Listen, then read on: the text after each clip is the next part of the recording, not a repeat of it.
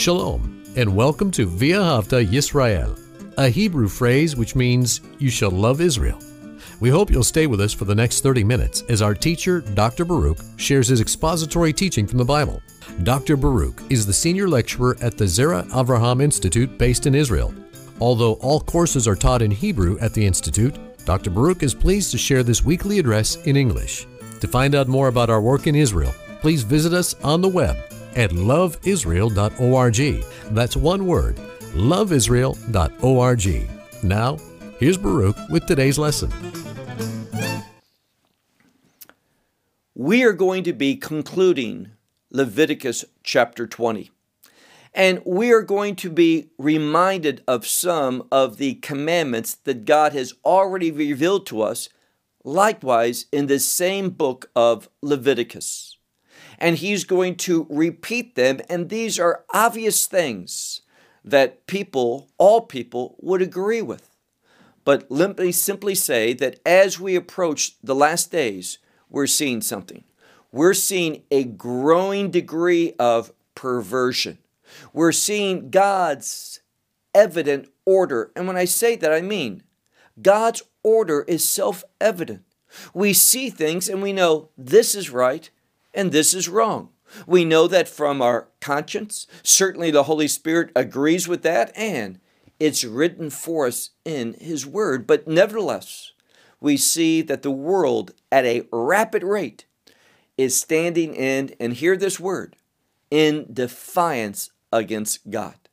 And more and more, what God sees as an abomination, as something that is a, a great sin, the world is embracing, the world is ignoring.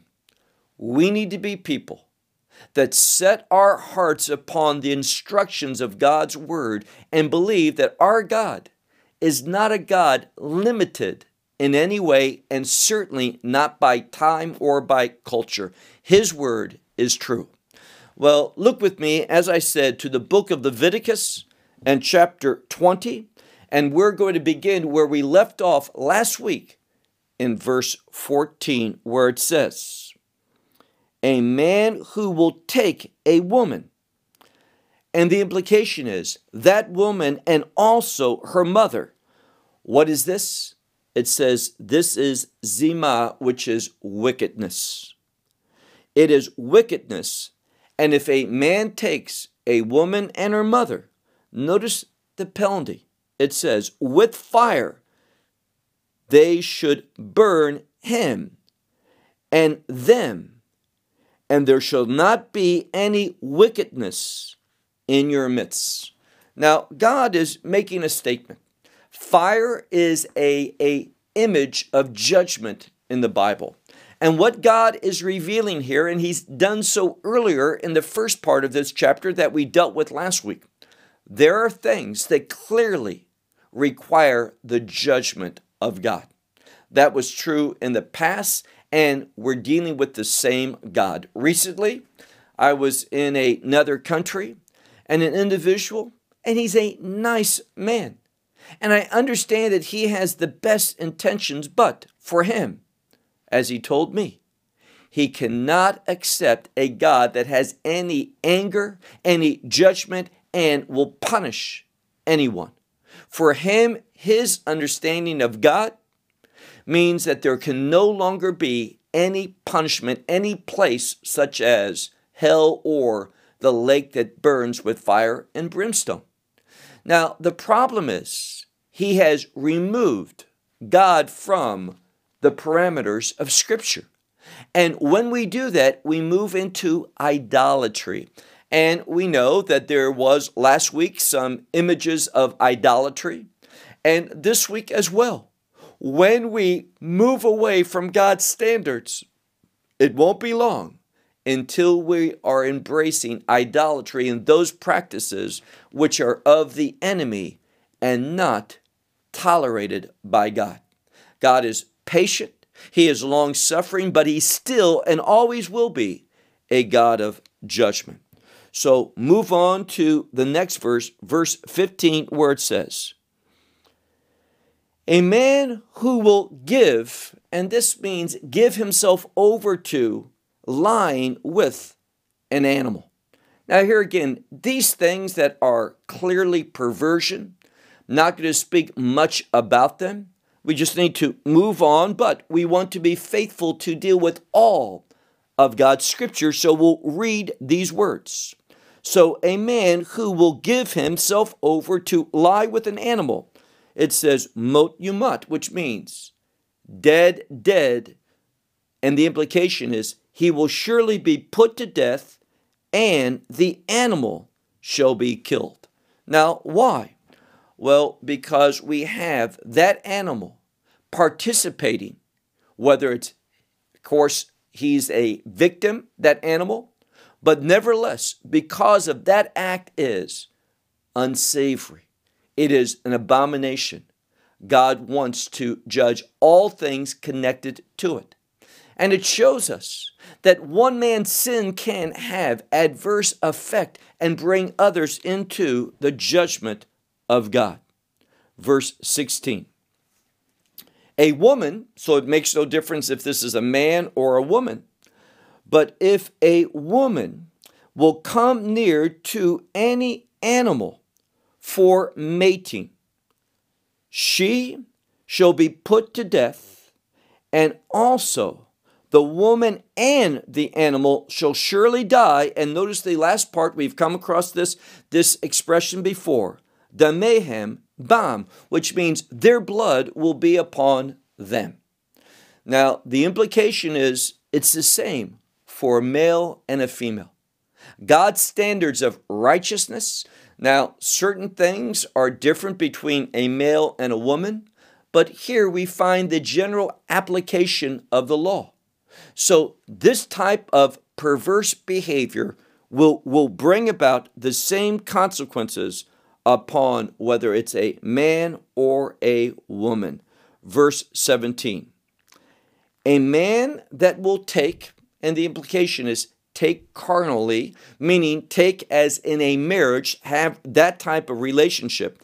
A man that will take his sister, the daughter of his father, or the daughter of his mother. So it makes no difference if this is half brother, half sister. We see here that if his father or mother are married to an individual that has a child, it is improper for this, this child to, in any way, be in a romance or a marriage with this, this sibling, this half sister. And it says, why? because he will see the nakedness. And remember, that is that expression for lying carnally with another. And she will see his nakedness. And what is that? We have another word, chesed. Now, this is a, a good example of something. Normally, when you hear me say the word chesed, I say that this word means grace it's oftentimes translated in English Bibles with the term mercy or loving kindness or steadfast love. But here we have an example of that word chesed, meaning something totally different. That which is a perversion, that which is wickedness, that which is not tolerable by, by God. Something that God will not be gracious to, He will not pardon. That's the implication. So it is a, a abomination, it is a, a great sin, and therefore they shall be cut off from the eyes of the children of their people. Why? The nakedness of his sister he has revealed, and his iniquity he should bear. So we see something. There are certain actions that God says there cannot be forgiveness there cannot be any grace offered to them. They have gone beyond what is available for mercy, grace, or forgiveness, and punishment must be placed upon them.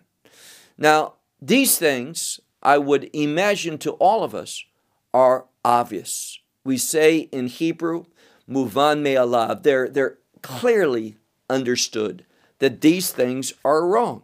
But what I want you to see is this we're going into a passage soon where we're going to learn other things which may not be so obvious to us. We may not be willing to agree with them.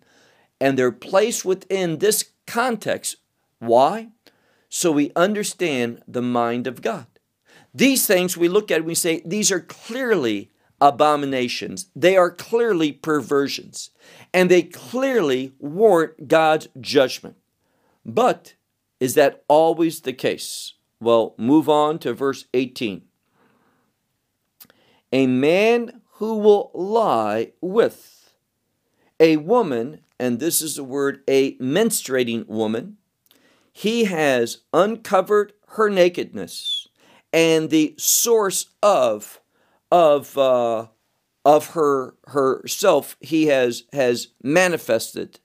He has uncovered the the source of her blood and it says they shall be cut off both of them from midst of their people so there is in this act a revealing an uncovering and because of that we see something and that is that there is them being cut off, meaning they cannot have any relationship with the people of God. They become an outcast based upon what they have done.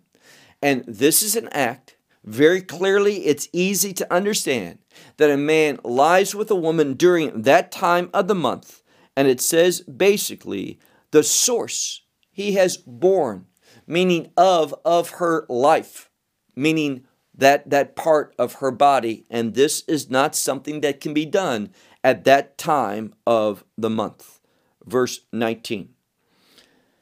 The nakedness, and this means in a carnal way, in a sexual way, verse 19, the nakedness of the sister of your mother or the sister of your father, you shall not reveal, for it is his relative and therefore he has, has uncovered it, and their iniquity they shall bear.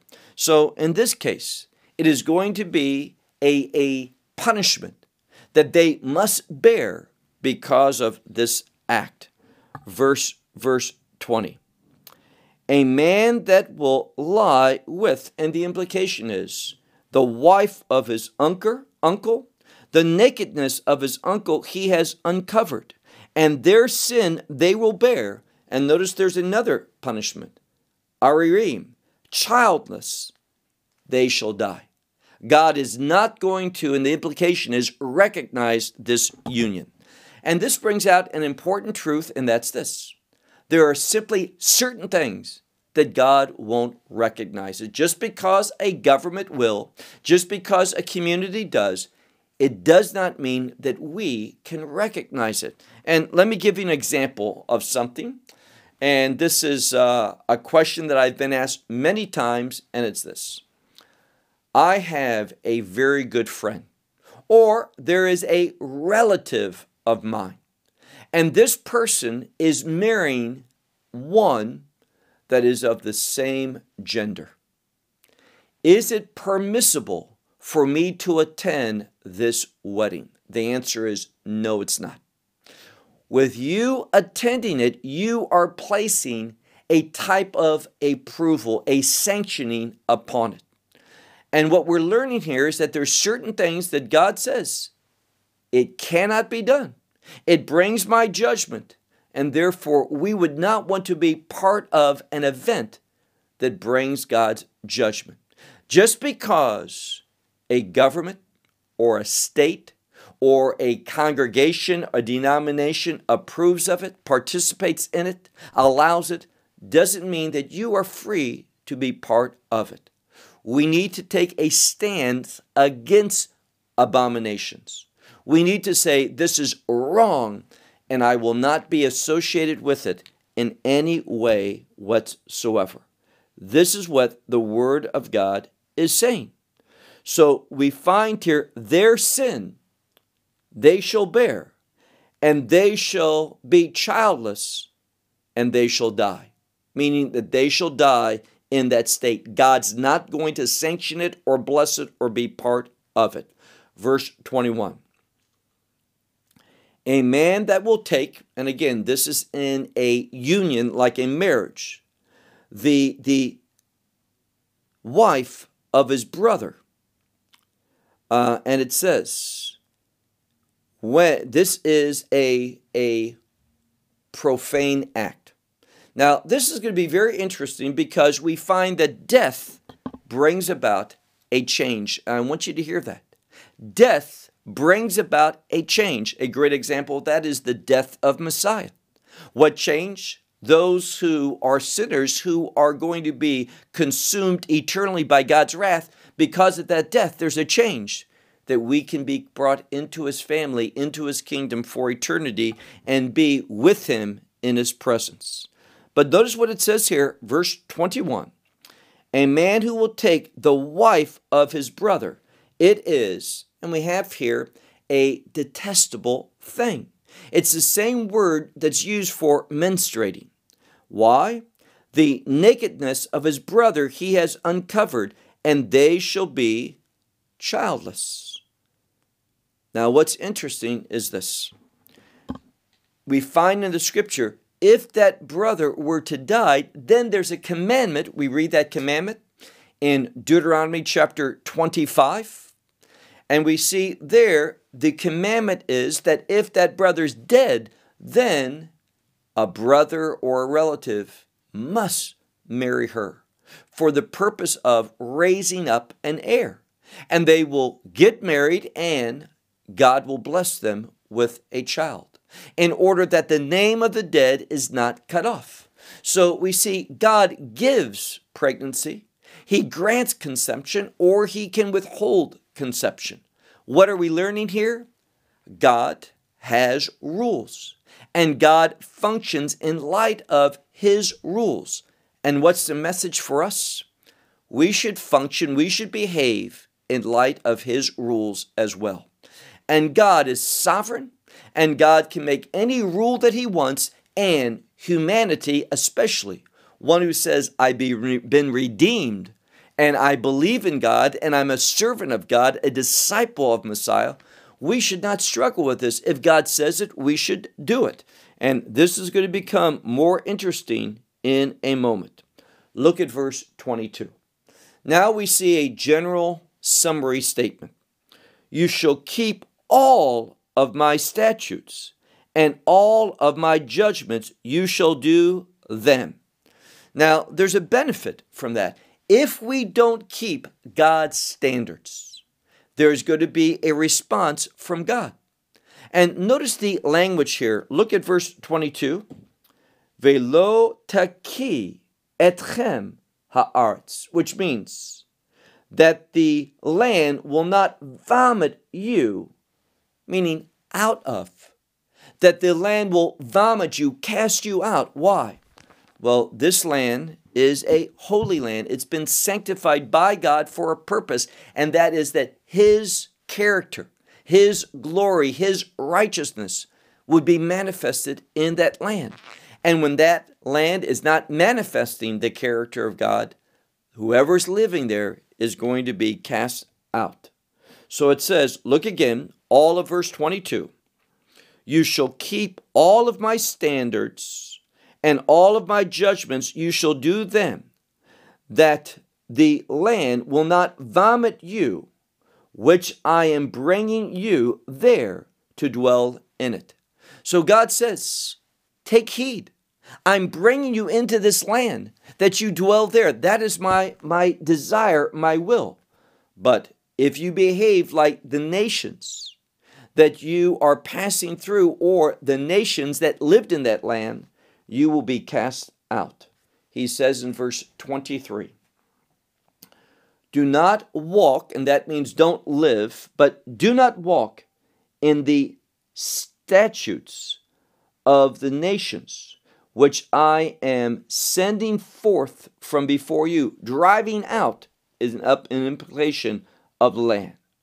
For all of these, meaning all of these things, this type of behavior that we've been reading about in Exodus 20, not just this week, but last week, he says, all of these things they did. And because of that, they were judged. Their homes were given to another. Many were put to death, and they ceased being a people. What happened? God changed them with the children of Israel, cast them out, and brought the children of Israel in. This is God. And what does he say? Look at the end of verse 23. Va akutz bam, meaning I loathe them, I abhorred them. A very, very strong word. Now, we're saved by grace, not by works. But our actions are going to either endear ourselves to God, which means bring us into blessing, to being recipients of his promises, or our actions are going to, to repulse God and bring upon us his discipline. Now, he loves us, but if we are not behaving, we're not going to experience that love. Can a believer whom God loves not experience his love? Yes.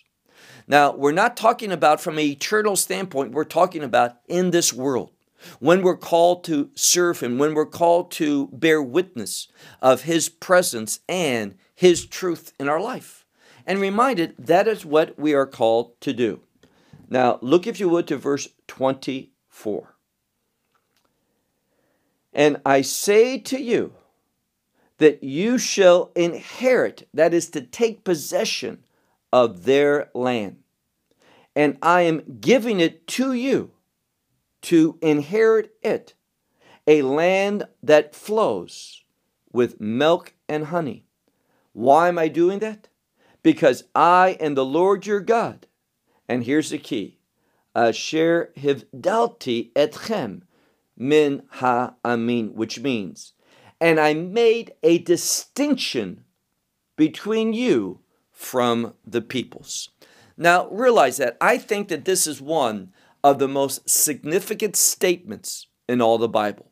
That word for making a distinction or a separation is found early on in the book of Genesis, where God looked and made a distinction between the darkness and the light, between good and evil, between right and wrong. So we see that God makes a distinction, and He wants us to be His distinct people. And that requires us submitting to His standards. So let's pause for a moment and ask ourselves a question Do I believe it's proper for me to submit to the standards of God and His judgments to do them? As He said earlier in verse uh, 22. Do we affirm that? That's something that you have to answer. Do I want to be distinct from other people? And what makes me distinct is not just my redemptive experience, but that redemptive experience allows me now to submit to God. Does that your desire? Do you want to submit and obey the standards of God, that you would be a peculiar people, as Peter says, in this world now. And that means that we're set apart by the standards of God. Remember what you answered because it's going to become very significant. He says, look again at verse 24. And I say to you that you will inherit their land that I am giving it to you for an inheritance, for you to take possession of it. A land that flows with milk and honey. For I am the Lord, whom makes a distinction among you from the nations. Verse 25. Now, the question is do we want that experience? Do we want God to work and make us different? How? Make us an obedient people. Cause us to be unique and distinct for His glory so that we demonstrate that we belong to Him. Is that a good thing? Well, notice what He says. Now, we're going to be dealing with animals, those that are clean or pure, and those that are impure or unclean. And notice what he says. Look at that next verse, verse 25. And you shall make a distinction between the pure animals and those that are unclean, between the birds that are unclean and the ones that are pure. Now, notice he changed the order. And the reason for this is simple. We need to be able to look at an animal or a fowl and discern is it pure or is it unclean? Is it unclean or is it pure? To be able to discern this, why? Well, it's not by accident. And here's a great example when we must understand the methodology of Scripture.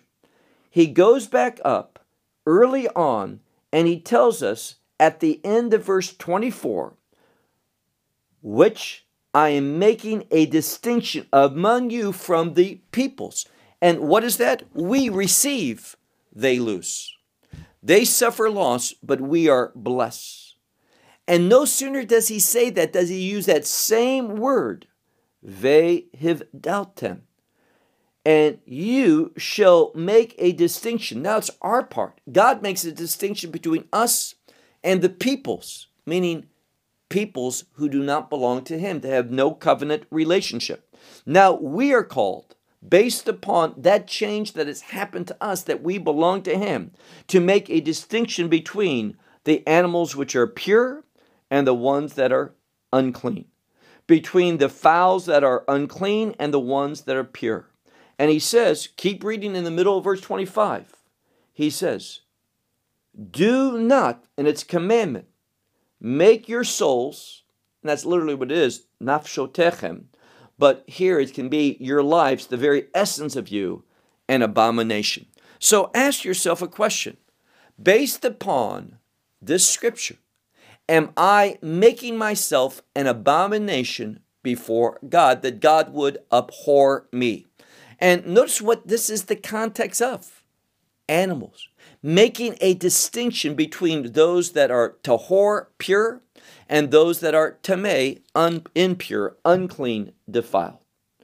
He says here, look again, do not make your soul, the very essence of you, an abomination by these animals and by these birds and with everything that creeps upon the ground, meaning all types of, of life, animal life, things that, that are alive but are not human. And why is he saying this? Well, obviously, clean and unclean have two purposes. One, what can be offered to God, and hear this, what can be partaken of, meaning what can be eaten. Very important that we see that. Now, why is eating so important to God? And I'll tell you why. We do it almost all the time, three times a day. And in light of the fact that we eat morning, noon, and night, and we have prayer morning, noon, and night, we see a relationship. We see that we eat in order to worship. We eat in order to serve God. And therefore, it should not surprise us that God would also speak to us very clearly about what is permissible and what is forbidden, what is pure and what is impure. And again, see, the problem is this we look at this 20th chapter and we say, obviously, we ought not do that. We ought not do that. We ought not do that. And then we come to something and we lean upon our own understanding, saying, well, that's not so important. We can do that today. No, don't make that tragic error. What does he say?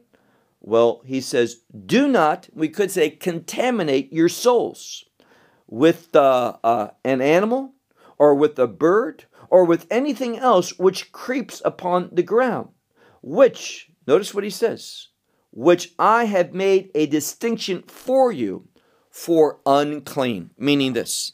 There's an emphasis here at the end of this verse on knowing what God says is unclean. And what happens? When we partake of that which is unclean, when we consume it, it has an implication, an adverse effect upon our spiritual condition. Now, let me say to you, do I understand that? Do I understand why eating an animal that God says is unclean, why that affects me spiritually? I understand how that works. No, I don't, but I believe it. I believe that it has an implication to us. And therefore, even though today we are not under the law, we can utilize the law in our life. We should utilize and treasure and value the instructions of God. God didn't say these things for his benefit. He said them to give us wise counsel that we might possess his blessings, that we might live in his blessings. What am I talking about? The land. That we might be in the land and that we might demonstrate the distinctiveness of belonging to God. Well, notice what he says in verse 26. Based upon these instructions concerning the animals and the fowls and everything that, that creeps upon the earth, and also all of these uh, admonitions in regard to that very private aspect of one's life, these relationships within a marriage, this, this line with another, all of these things are important to God.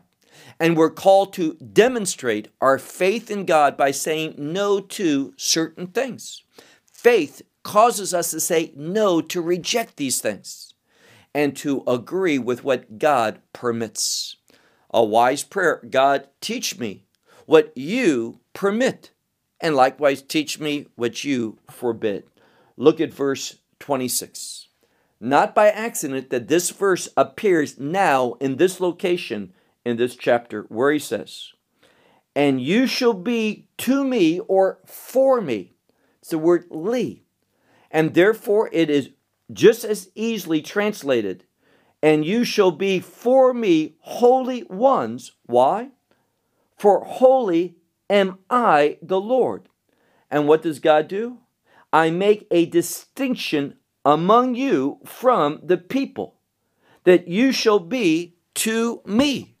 Now, all of this is showing us how we can be to Him, meaning in a relationship with Him, and secondly, for Him, that we can be utilized by Him. And when we look at these things and say, well, you know what? I'm going to eat what I want to eat. I'm going to, to conduct that, that private aspect of my life any way I choose. I am not going to be in any way restricted by God. Now, what we're hearing is this, and I'll give you a testimony. We were in a, a different country last week, and an individual who I have the utmost respect. He is part of a congregation, and he said one of the leaders in that congregation said to him, You know what? I believe if there's two people, regardless of who they are, their gender, put that aside, if there's two people that really love one another, I believe it's okay for them to be together within that marriage uh, relationship. He says, That's what I believe. Well, that's not what the Word of God allows. God does not agree with that. And this is a perfect example of an individual leaning on their own understanding and therefore, when we do that, God's not directing our ways. He's not part of, of assisting us. And we are going to travel in a way that is crooked, in a way that does not reflect the presence of God, the distinctiveness of God in our life and in our community. What that leader's doing is bringing corruption, that which is impure, that which is defiled, into the house of God. And therefore, what can we expect? Well, what we've talked about a lot in this chapter, and that is God's judgment. So he says here, look again at verse 26 And you shall be for me holy ones, because holy am I, the Lord, and I have made a distinction of you from the peoples to be for me. Do we want that distinctiveness that shares with others, that announces, that bears testimony, that witnesses that we belong to Him? verse 27, our last verse.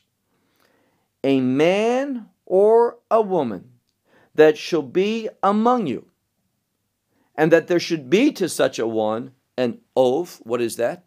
Well, that is something that relates to uh, sorcery, something that is part of the occult, something that is part of idolatry, or we have the Yid Oni, which is a familiar spirit.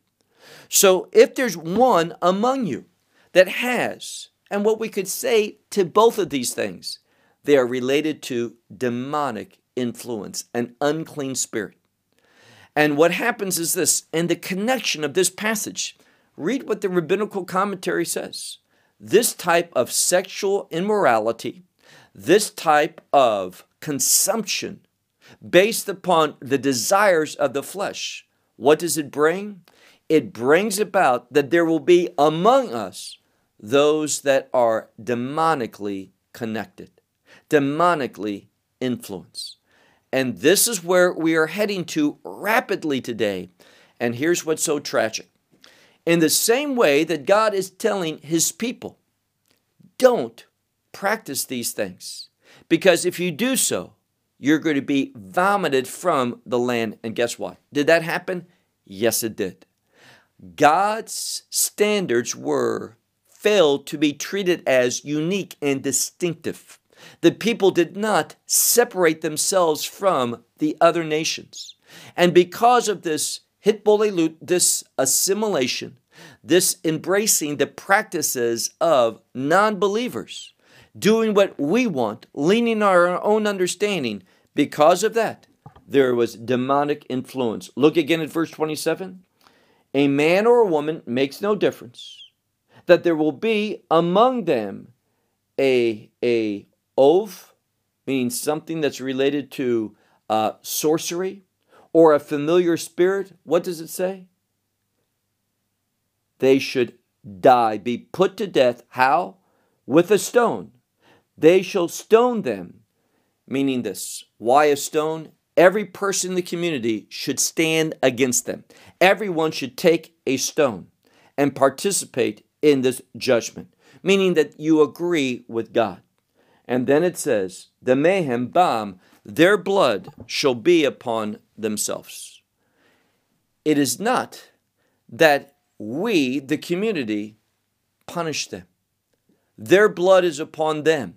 They committed an act that brought about the punishment, that caused us to do this. It's not that we wanted to punish them, that this was our desire, that this was a, a sport, a pastime, a, an event that we wanted to participate in. No.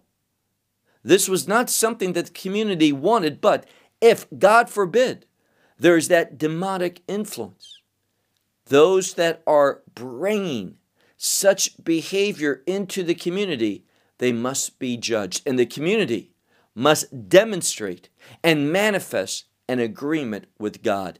And this is what it comes down to and why there's such problems.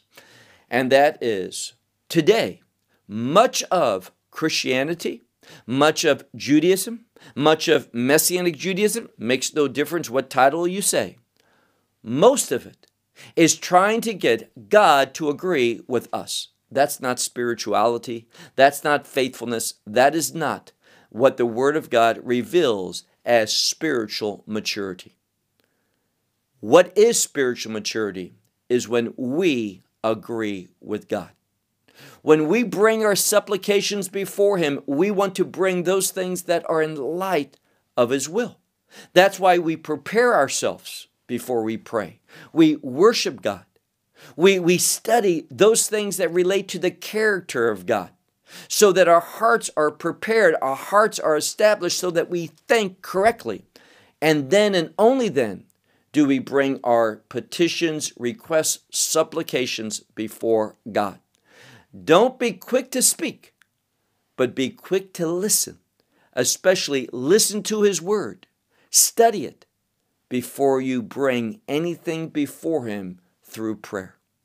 We are called to be a distinct people a people that have been separated, not living according to the standards of the world, a world of darkness, a world of deceit, a world of falseness, but we are called to embrace the commandments of God. Can we do that according to the letter of the law? We cannot. But we, through the Spirit, can study and discern and have the Word of God revealed to us. What is the purpose of this commandment? And how we should apply it to our life under the leadership of the Holy Spirit. Why?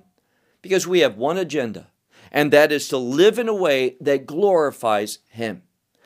And let me simply share with you in this 20th chapter of Leviticus, we learn truth at the beginning, in the middle, and at the end that teaches us how to live a life that shows a distinctiveness that we belong to God, that we want to be people that do His word. Well, I'll close with that until next time. Shalom from Israel. Well, we hope you will benefit from today's message and share it with others. Please plan to join us each week at this time and on this channel for our broadcast of loveisrael.org. Again, to find out more about us, please visit our website, loveisrael.org. There you will find articles and numerous other lectures by Baruch. These teachings are in video form.